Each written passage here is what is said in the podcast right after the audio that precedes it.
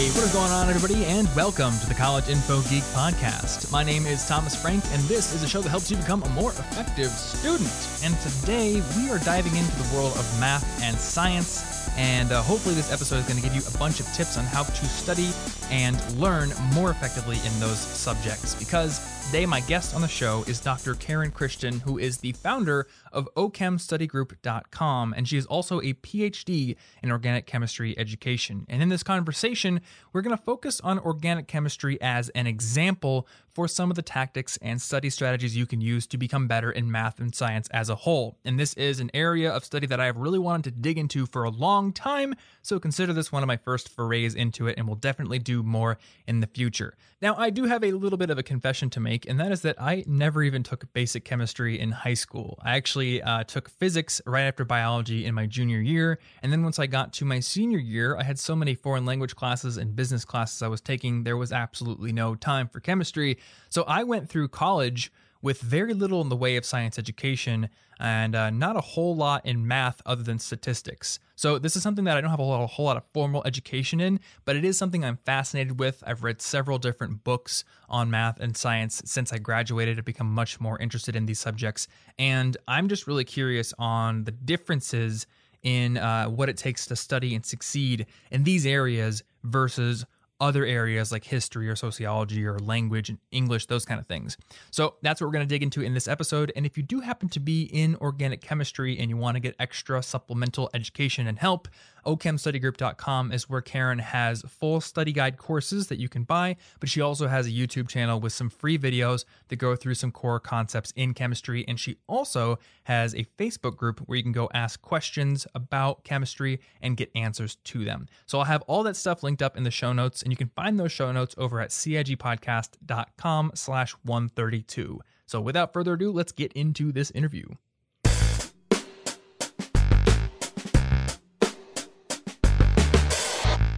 Karen, welcome to my show. Hi, I'm glad to be here. Yeah, glad to be here as well. I guess this is my show, but glad to be back on my show. How's it going? it's going pretty good. Yeah. So you did you say you grew up in Iowa? Uh, well, I went to uh, my I did my undergraduate in Iowa. I, I'm from Wisconsin actually originally. Oh, okay, okay. Because I know you live in Arizona now, so I was wondering, like, did she come from Arizona all the way to Iowa for school, or or not? No, no, no, because I saw that you had spoken at Luther College, and that's mm-hmm. actually my alma mater. So I was, you know, excited for that. That's cool. That was a really fun speaking thing.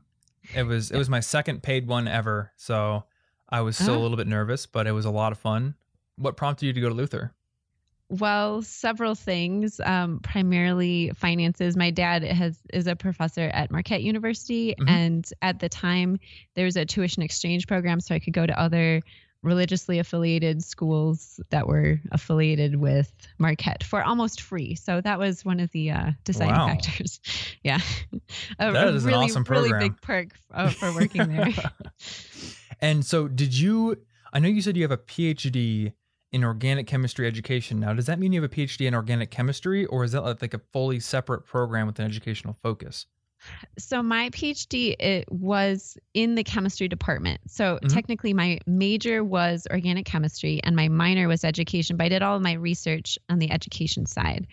Okay. So it, it kind of a dual I don't know. You know, I took all the classes in, in organic chemistry and other chemistry aspects as a graduate student, but the research was education. Gotcha. And was that a was Luther your graduate school as well, or did you go somewhere else for that?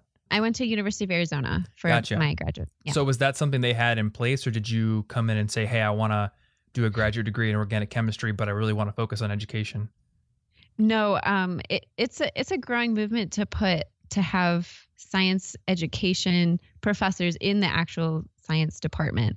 So okay. they already had a, a, program set up there for chemistry education when I went there. That's cool. Okay, yeah. so uh, you probably know a little bit about my backstory with my website, but one thing I have not told people because it's kind of mundane, but I had a girlfriend who uh, was in organic chemistry when I was dating her, and this was mm-hmm. bad for me because I was the poor sap who had to hold the stacks and stacks of flashcards and help yeah. her go through them. So I guess my first question for you is how do you go through undergraduate organic chemistry and decide that you want to keep doing that? uh, you know, Because that was so- ridiculous. well, let me ask you: Was your um was your girlfriend did was she a chemistry major at the time when she was taking it? no, she was an agronomy major. And this was a previous Okay. girlfriend. But yeah, she was so she Right, was not okay. majoring in chemistry. She was majoring in agronomy, but she still had to take all the the science kind of stuff. So here's the thing: in organic chemistry, there's such a small minor- minority of people who are actually in um, who are actually chemistry majors. Mhm. I mean, it's kind of funny. Most of the people who are taking it won't ever need organic chemistry. I mean, they may use some small application of it, but very few people are going to use it Mhm. post then. So I can see that there there's a, a lot of people who come to the class who just intrinsically that's not what they're interested in. They just have to take the class.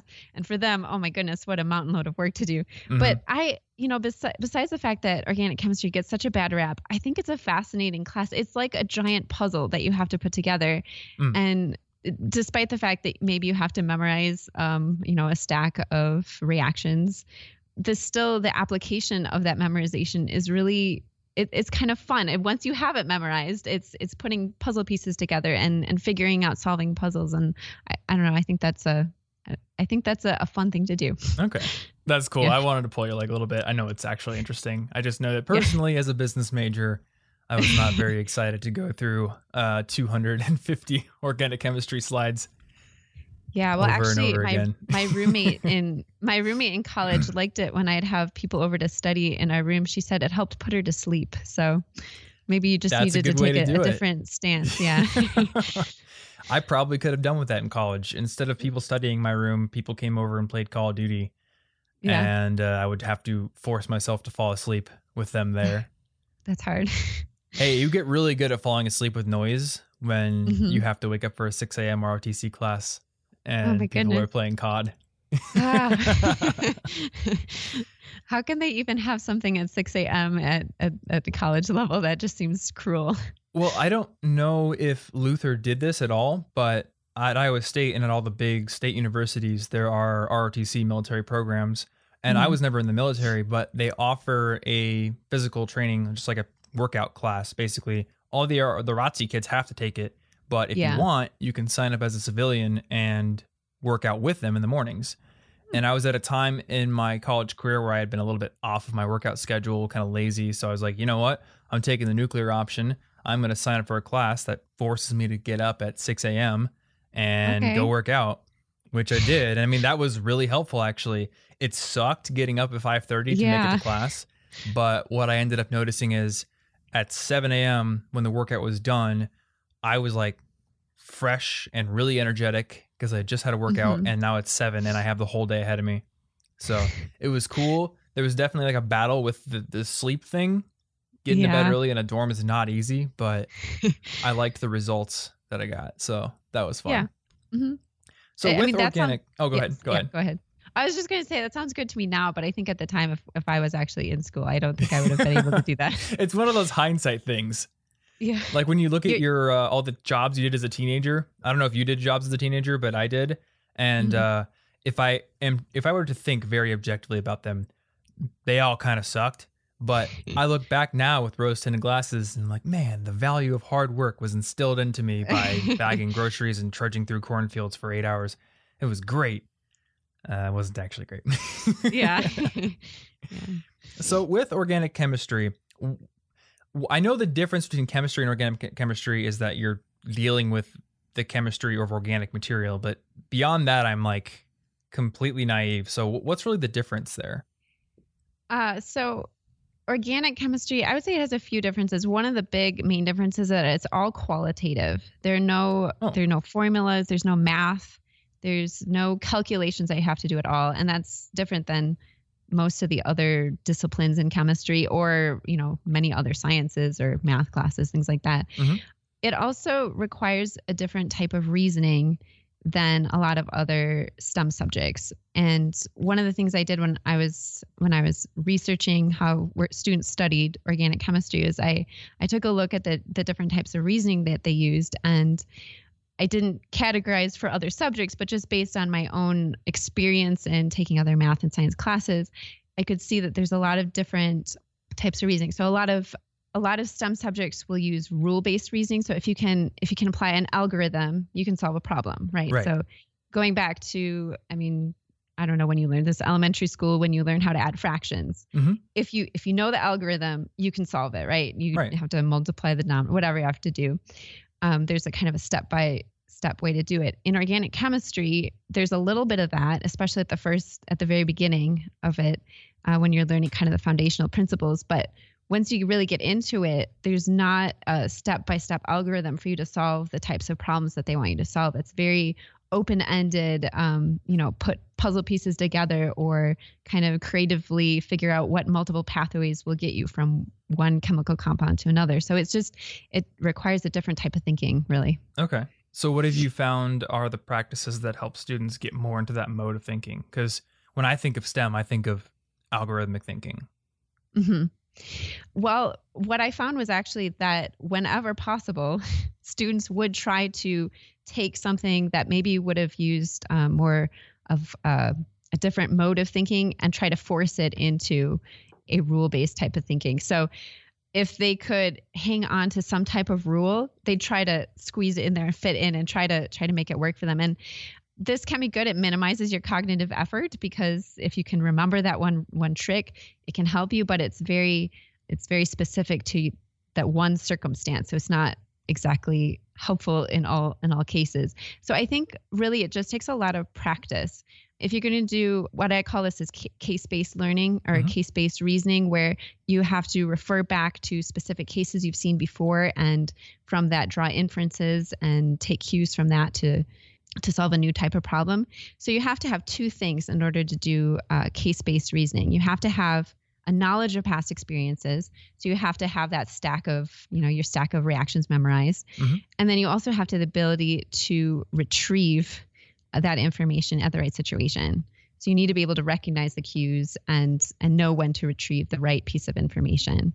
So it's it's really practice in both of those those aspects. So, it kind of sounds like it's really essential to build little hooks from many different cues back to one specific piece of information in your brain. Yes. What if you're trying to memorize reactions, for example, what I would recommend is to to think about how they are all similar. So, well, maybe I'll give you an example. So, this is a reaction that you might actually be familiar with. Mhm. If you have carbon-carbon double bonds, you can do a reaction called hydrogenation. You may have heard that from making margarine. Yeah. Right. You add hydrogens to those double bonds, and it, it takes a, an unsaturated fatty acid, turns it to a saturated acid, makes it solid like margarine. Mhm. So that is one uh, type of reaction that transforms uh, p- a part of your molecule double bond into something else. So if you're trying to remember this, what would be helpful is not just to think of that as a as a discrete reaction that you have to remember, but to think of what are all of the different reactions that you can form from a double double bond, a, a double bond of, of carbon or or whatever your beginning compound would be. Mhm. So yeah, to chunk it and organize it in that manner so that when you're trying to retrieve it, you can think back and it's it's organized in a, in a better manner. So, you're learning the rules of how double bonds work. You're learning how it relates to all sorts of other concepts rather than just thinking this happens when this happens. And that's just kind of a floating piece of information that's isolated from everything else, along with a thousand other things. Right. If you can if you can think of what the connecting pieces are between different pieces of information that you have to know, that that makes it a little bit easier. Okay. So, I, and I know we're, we're focusing a lot on organic chemistry here, and I do want to branch out into STEM, Yeah. uh, you know, math and science as a whole a little bit. But organic chemistry is something I have some familiarity with because I was helping that girlfriend study. Right. And uh, to be honest, I never even took basic chemistry. Like, I haven't even taken high school chemistry.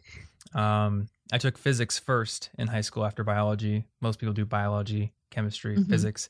I did biology and then said, Ooh, hitting stuff and doing egg drops sounds fun. I'm going to do physics. And then I got to senior year and my schedule was so full, I had no time for chemistry. So I had to take some of the classes to get a scholarship. So I Mhm. bailed on it, never ended up doing it. So I know nothing beyond what I read in The Disappearing Spoon, which is an interesting book about the uh, periodic table, and then some nutrition science stuff. But with organic chemistry, the thing that I remember my ex girlfriend doing so much was going through flashcards. Mhm. So do you think that that is really essential to do, or is there a more efficient way to learn all those reactions and bonds and things like that?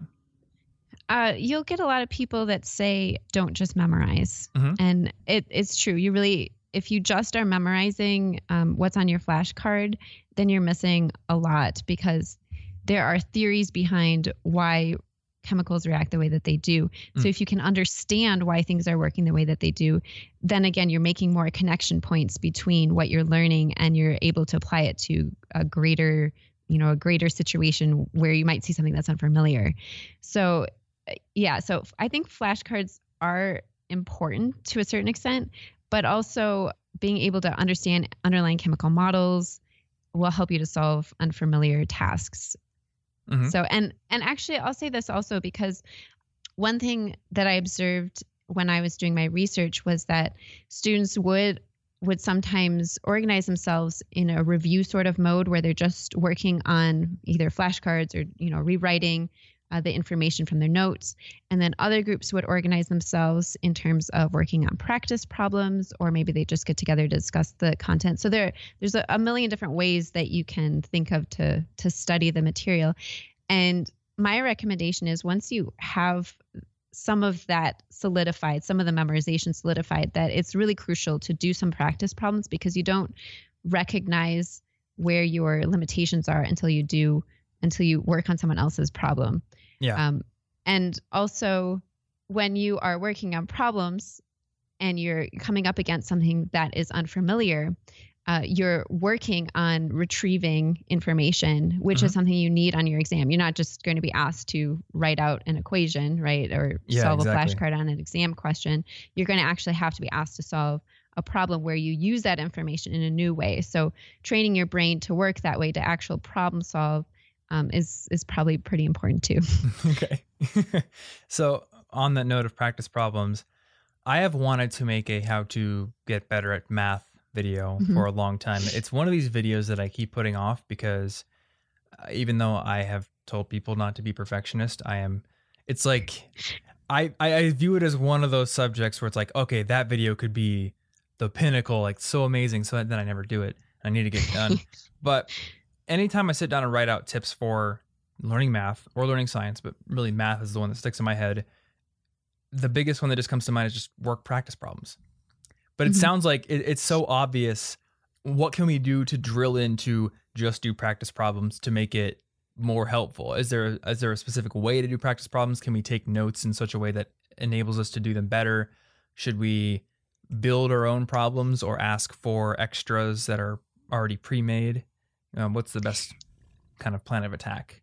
Well, I would say with respect to your last question, one of the ways I saw students study was making their own problems, mm-hmm. and it actually I, I would not actually recommend that as a as a method of studying. Really, if you're if you're making problems for someone else to work on, uh, what happens is that your your questions are not challenging enough, basically. For yourself so or question, for someone else? For someone else to work on. So okay. um, if you're trying to come up with a, a problem to you know, maybe you've got a study partner and you're both saying, okay, I'll make some problems, you make some problems, we'll switch and we'll work on them. Mm-hmm. It's not engaging your brain to the as deep of a level as you'll be asked to to think about it on the actual exam. So I don't recommend that. Okay. Um, working on a either problems that are provided by your instructor or that are in your textbook is going to require you to think a little bit deeper mm. than in other situations. The other thing that I recommend is allow yourself the allow yourself to struggle with those problems because sometimes you'll work on a problem and if you i mean everyone has a different approach and if, if you don't know the answer right away you can you know just move on to a different problem or you can um, ask your friend or you can come back to it.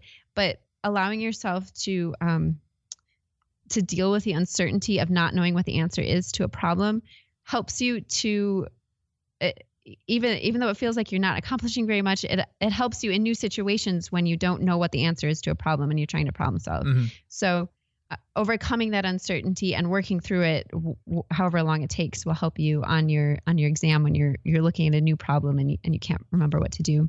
Yeah. Um the other thing i would say is that in a in a math class for example you're again working with a lot of rule based types of uh, problems where if you can remember the algorithm, and then all you have to do is take that algorithm and apply it to the particular situation. Mm-hmm. So a lot of times it's just trying is just learning the algorithm and then remembering in what situation it applies. So if you can practice that or organize it in your head or reorganize your notes in order to um, make sense of what application goes where, that that can help you out as well.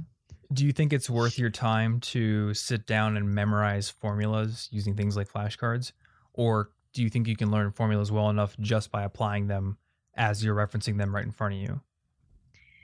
Oh, well, it may depend on the circumstance and how often you need to use a what's the word? A um, formula?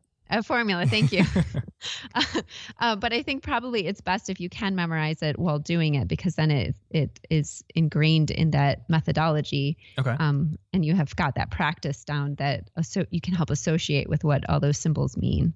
So if we're building kind of a timetable for learning a new concept or maybe a run up to an exam, I suppose, and maybe you can critique this. The mm-hmm. maybe best possible path that sticks out of my mind is number one, you have the lecture content. So you're taking notes, you're trying to write down as much as you can in class and write down as many examples as you can.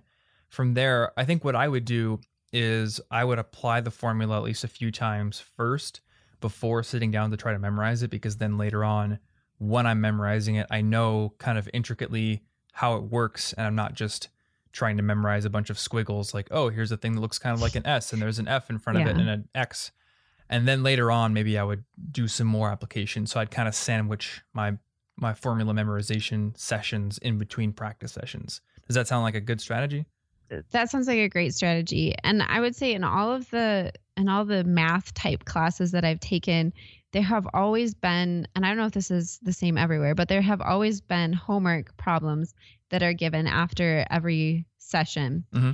And whether or not those are graded or you have to turn them in, I mean, that is studying basically yeah. you know it's it's you may you may think of it as oh i have to get my homework done but that is an opportunity to to study so that you're not you know the day before an exam trying to to learn all this as well so yeah if you can keep up with it and as you're learning it work on those problem sets and and use that time to help try to solidify what the what the formulas are yeah, yeah that can help you and that was that was probably my big mistake that halted my math education because i was i was one year advanced in high school so i got to calculus as a senior mm-hmm. and mm-hmm. trig on down was fairly easy just kind of intuitive but i really struggled with calculus and i just intrinsically saw the homework as points to be mm-hmm. applied to my grade.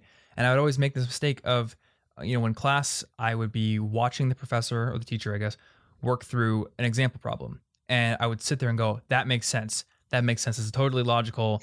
and I wouldn't write it down. Or maybe I'd uh-huh. write down the problem, but I wouldn't write down all of his steps and take little notes in the margin or anything. And then I'd go mm-hmm. home and look at the homework problems which are using the same formulas, but all of a sudden, oh, there's one little tiny detail that's different, and now I've just hit into like a brick wall, and I can't do anything uh, anymore because, like it, like you said, I'm just struggling. So, and because I didn't really view it as practice, I would just go and look at the solution manual a little bit too yeah. much, or I'd go get too much help for friends and stuff like that. That's okay. So that's actually why I feel like I cannot use Rosetta Stone. Is I don't know if you've ever used it, but Mm-mm. when you look at uh, the way that they try to teach you, it's kind of like you answer questions, right. and my brain automatically goes into test taking mode. And so I think, okay, what do I do to get the right answer, as opposed mm. to what do I do to learn the content? and so I'm a very good test taker, so I can answer the questions and get them right, but not learn anything because I'm I'm focusing on getting the points, right? Instead of actually mm-hmm. learning the material. So yeah, I recommend focusing on trying to understand it and use that as a study time, not just get the points for your homework. Yeah. I read this story once. I think it was called um, Guessing the Teacher's Password. And the yeah. story goes like this So there's a physics teacher, and he has all of his students come into class, and he presents this iron bar that's sitting next to the heater like the the base heater uh, by the wall, and he says, "I want you to come up here and feel this iron bar. Here's the weird thing about it: the side of it that is closer to the heating element is cooler than the side that is further away. Why is that?" And everyone's trying to just field these guesses, you know, like, oh, maybe there's some weird property of conduction or I don't know, something like that. When in reality, what the teacher had done is just set the iron bar by the heater for half an hour and then turned it around before students came into class. Uh-huh. so I think the moral of that story was just a lot of students are afraid to think out of the box or to actually think about the problem in terms of, of in terms of their own confusion and how it doesn't match mm-hmm. up to their model of reality instead of just what does the teacher want me to say? Oh, well, this is a physics class and uh, conduction was in my textbook, so I'll just guess that. And mm-hmm. I think mm-hmm. that was one of my problems in math is I would just be like, okay, what is going to get this right on the test because I want to get a good grade and don't actually care how it's applied. Yeah, you know, I think that's a good strategy on your exam. but you're right. When you're trying to learn the material, it's not a good strategy mm-hmm. because yeah, you, then you miss all these other extra connections that you have.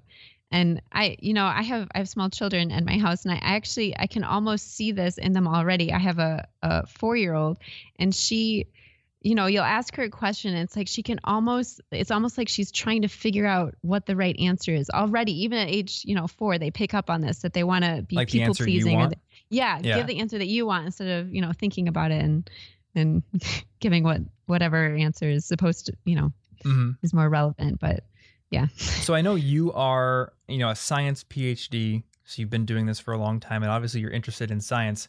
But I, I would guess that there have been classes you've gone through or times in your life where you don't intrinsically care about the material. And I think that's one of the things that leads us to slip into that just get the grade mindset. So, mm-hmm. do you have any tips or some strategies you might have used to get yourself interested in the material, even if it was just formulas and covalent bonds and stuff like that? Like, how do you how do you generate curiosity? Oh gosh, that's I mean that's really hard. I mean, you can I feel like you can you can fake it by telling yourself, you know, gear up for this because if you can pass this, then you can do the thing that you want to do. Mm-hmm. But I I mean, I don't think that that will ever really trigger intrinsic motivation to do well in a class. I I mean, I don't know. There have been lots of classes that I I, I don't care about, and I I put the time and effort into them, but I, I never put extra time into those because no matter what I try to do to trick myself, you're not gonna, you know, you're not gonna get yourself to be motivated the same way if you don't have an intrinsic an, an intrinsic I don't know interest in it. Yeah, yeah. I'm not sure if there's a good way to do it with math and science. I know for um, for history classes, what used to work for me, and I call this the interest link technique. I don't mm-hmm. know if it's a real thing or not, but I find if I go play a game like Civilization Five, which is just really fun on its own, or if I listen to a really entertaining podcast like Hardcore History, uh, I I'm just basically priming my brain and I'm kind of tying links from really interesting narration and story or fun video game to historical subjects. So now I care a little bit more about learning about why they have triangular sails on the Portuguese ships mm-hmm. or all these kind of questions that might be on a test. And I'm not sure if there's a way to do it for math or science beyond watching Cosmos or something. There's a so I you know there's um I know for organic chemistry, again, there's a program called Bacon, mm-hmm. and it is, I don't know as an individual student if you can sign up, but I think it might be something your professor has to, you know, set up. Mm. But it, it's trying to, I think, gear up interest in those subjects by giving you real life applications to show you what those are. Oh, cool. And, cool. and I think feedback so far for it has been pretty positive. You know, like people like to see why it is they're learning what they're learning. Mm-hmm. So, uh, you know, if you if you want to put the time into looking to see what those things are. But the, I mean, that's the problem is that if you're not actually all that interested, you probably wouldn't put extra time into figuring out, you know, what what those applications are. But yeah. I mean, for whatever it is you're learning, it is it is motivating to see what the real life applications could be or how it relates to the real life. I think that's kind of a something that's a little disappointing about academia is they, they don't always bring it back to real life or tell you what how it applies to things yes. that you know about because that does make it more interesting. I was reading a history of Bayesian statistics, mm-hmm. and most people don't know this, and most people probably wouldn't care. But there's like there for years, decades, there's been this rift in the statistical community, almost like a war of sorts. And you have people who are on the Bayesian side and people who are on the oh, I forget what they call it the other the other side basically that doesn't mm-hmm. use that kind of reasoning and um, in that camp you have further breaking breakdowns between basically people who have rallied around one big figurehead who loves esoteric, very abstract problems.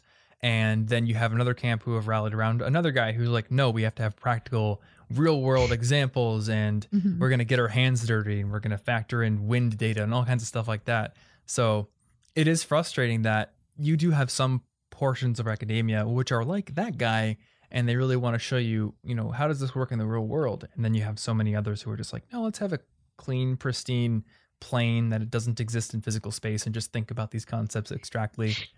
And I'm like I'm like you, I'd assume I want to see how does this actually factor into what I might do on a day-to-day basis. And I think that would have been cool to have like in, in calculus or in chemistry. Mm-hmm. You know, I I am I'm trained as an organic chemist, but I have to say that outside of you know reading research papers or or you know whatever you do in in the lab there's not very many applications where i've i've thought to myself hey this has to do with organic chemistry so i mean that's that's kind of a it, it's hard because if you only see the applications while you're in the classroom mm-hmm. it you, are right. It, it, it's not always very motivating, but when you can make those connections, it's always exciting. I remember there was one time I was taking a logic class and a math class. I want to say it was discrete discrete structures or something like that. Anyway, they we we ended up learning some of the same concepts at the same time, and it was it was like mind blown. Like, look, we're learning the oh, same thing yes. in these two completely different classes at the same time, and and I, I love making connections like that. The more connections you make um, whether it is in other classes or you can see something in the real life, the more, yeah, it ingrains your, itself in your in your brain. I love that. I love when I see a similar thing that I've been exposed to once in another source. Like uh, I don't. So I don't know if you've seen the 300 movies. No, I think more people sorry. have seen the first one than the second one. I uh-huh. personally like the second one better than the first one, uh, and a lot of people don't. But the the first one is about King Leonidas and the Spartans, versus the Persians, and then the second one mm-hmm. is mm-hmm. the other half of the Peloponnesian Wars with the Athenians. And I had read an Athenian history before going to see the second one. So as I'm watching this, a lot of it is totally fictionalized and made to be much more fantastic. But I'm watching things I'd read about, and I'm like, I know what that is. I read about that battle. So because of that, I like the movie more than yeah. I like the first one because the first one was just kind of a standalone fictional tale for me because I had never read the histories. And I think it's the same with, you know, with chemistry or with statistical concept. If I read about something in one book and then hear it in a podcast or read it in another book, it just stands out more and the, the connection becomes stronger, I think. Oh yeah, definitely. Yeah. It, it makes it more fun. You can connect mm-hmm. things that you wouldn't have expected to be able to connect in your brain. And that's why when people ask me these questions, because I know like you said, people don't necessarily want to put a whole ton of extra effort into a class they're not already super gung ho about. Yeah. But I still get lots of questions of like, how do I make studying more fun? And the answer I always drift to is find a way to connect it to something you're already sort of interested in, mm-hmm. whether it's watching 300 or I don't know, reading a book that mentions it, or you know, a popular science book by somebody who writes in a bit more lively tone or something like that. Mm-hmm. That always helps to get me more interested. You know, I would add too, um, if you can study in a group, or with a study partner. Mm-hmm. Sometimes mm-hmm. just having the socialization aspect can help to motivate you. And even if even if you're not directly, you know, gaining information from that other person, sometimes there is that motivational factor of being with someone else or I have to study because I made an appointment to study with my friend. Mm-hmm. So you meet you meet up. So So most of my study group attempts in college were complete and utter failures. okay. we would get together in the basement of the dorm and try to study, and inevitably somebody would bring up like the Duke Nukem soundboard and just start making dumb sounds on his computer. So, because you advocate this, what are your tips for making a study group useful? Well, maybe you need to find better study partners. That's probably a first good step. Yeah. um, well, so I, I would say uh, try to find someone who is motivated, mm-hmm. hopefully motivated sort of to the same level as you, because if there's a huge discrepancy in how motivated you are, how much time you're willing to put into studying before you meet to study, then you get into some problems. So a lot of people think even if someone knows more than the other person in a study group, that you should both benefit. One person will benefit from teaching, the other person will benefit from, you know, learning information. But mm-hmm. it really it really turns into a, a, very passive type of learning sometimes when you have someone who's very knowledgeable. So I would say try to pair yourself with someone who's about the same level as you. Okay. And then probably you're going to have your best conversations and best discussions if you know ahead of time where you're going to study. So if you have a plan or you've looked at some practice problems or something ahead of time, mm-hmm. then you'll more likely be on the same page and have more interesting dialogue together because you've had some time to think about it and you you maybe maybe to even help you stay on topic. What are your so. logistical tips for that? Like maybe at the end of every study session kind of forming a plan for what the next one's going to cover or something like that? Yeah, I mean, it depends on how you study. When I did my study groups, I I only ever studied right before an exam with with another person, really. Oh, okay. So you didn't so, have like a regular just get together every week and go over that week's content kind of thing? I did not usually, unless you know, I would sometimes get together with someone to um, look over homework problems before we turn them in. Mm-hmm. But usually that was, you know, dependent on when your instructor gave you practice problems. Okay. So I, I guess it depends. But yeah, if you're going to if you're going to meet regularly with someone, yeah, having a weekly plan or something is could be very useful. Like, okay, this week we're going to study this topic, this week this topic. Actually, in general, people are not very reflective about how they study. So even the act of trying to figure out with your study partner, uh, you know, what to study next is probably a good a good exercise to start you thinking about what you need to study yeah. next for your class. I think I would do it. One thing that I've mentioned about studying groups is I think it's a good idea to work on the problems yourself first because if you don't then you might be in a situation where you're in the group and maybe somebody is a little bit more knowledgeable about one type of problem. And if people get stuck on the problem and that person just basically says the solution it's really just like the teacher presenting the solution in the class and you do the same thing where you go oh yeah i understand that. That makes mm-hmm. sense. But you haven't actually worked it yourself. So you've never you haven't dealt with the struggle and you haven't actually kind of dug through that path yourself. So when you do it on the test, your friend isn't there to show you the path again. Yep, that's absolutely I would agree with that. And I would I would go further and say that it seems as though I don't know, as humans we are absolutely incapable of watching someone else struggle, I think. I mean, whether it's working yes. on a problem or you know trying to trying to open a can or I mean whatever it is, as soon as you see someone else struggling, it's like you want to go over and do it for them. and so yeah. yes, I agree. You need to give yourself that time to struggle yourself and mm-hmm. to try to to to practice problem solving, to do to practice what you do when you don't know what to do. So yeah, definitely try the try the problems yourself before you before you uh, meet with your know-it-all group member who can tell you what to do. Mm-hmm. Yeah, I think you really you really hit the nail on the head with that one. People just can't stand to watch somebody else struggle. That's why my girlfriend yeah. and I cannot watch each other play games with puzzles in them.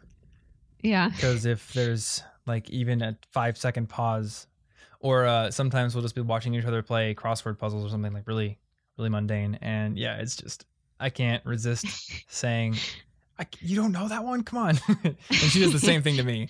So yeah. we have to just turn the screen away. yes.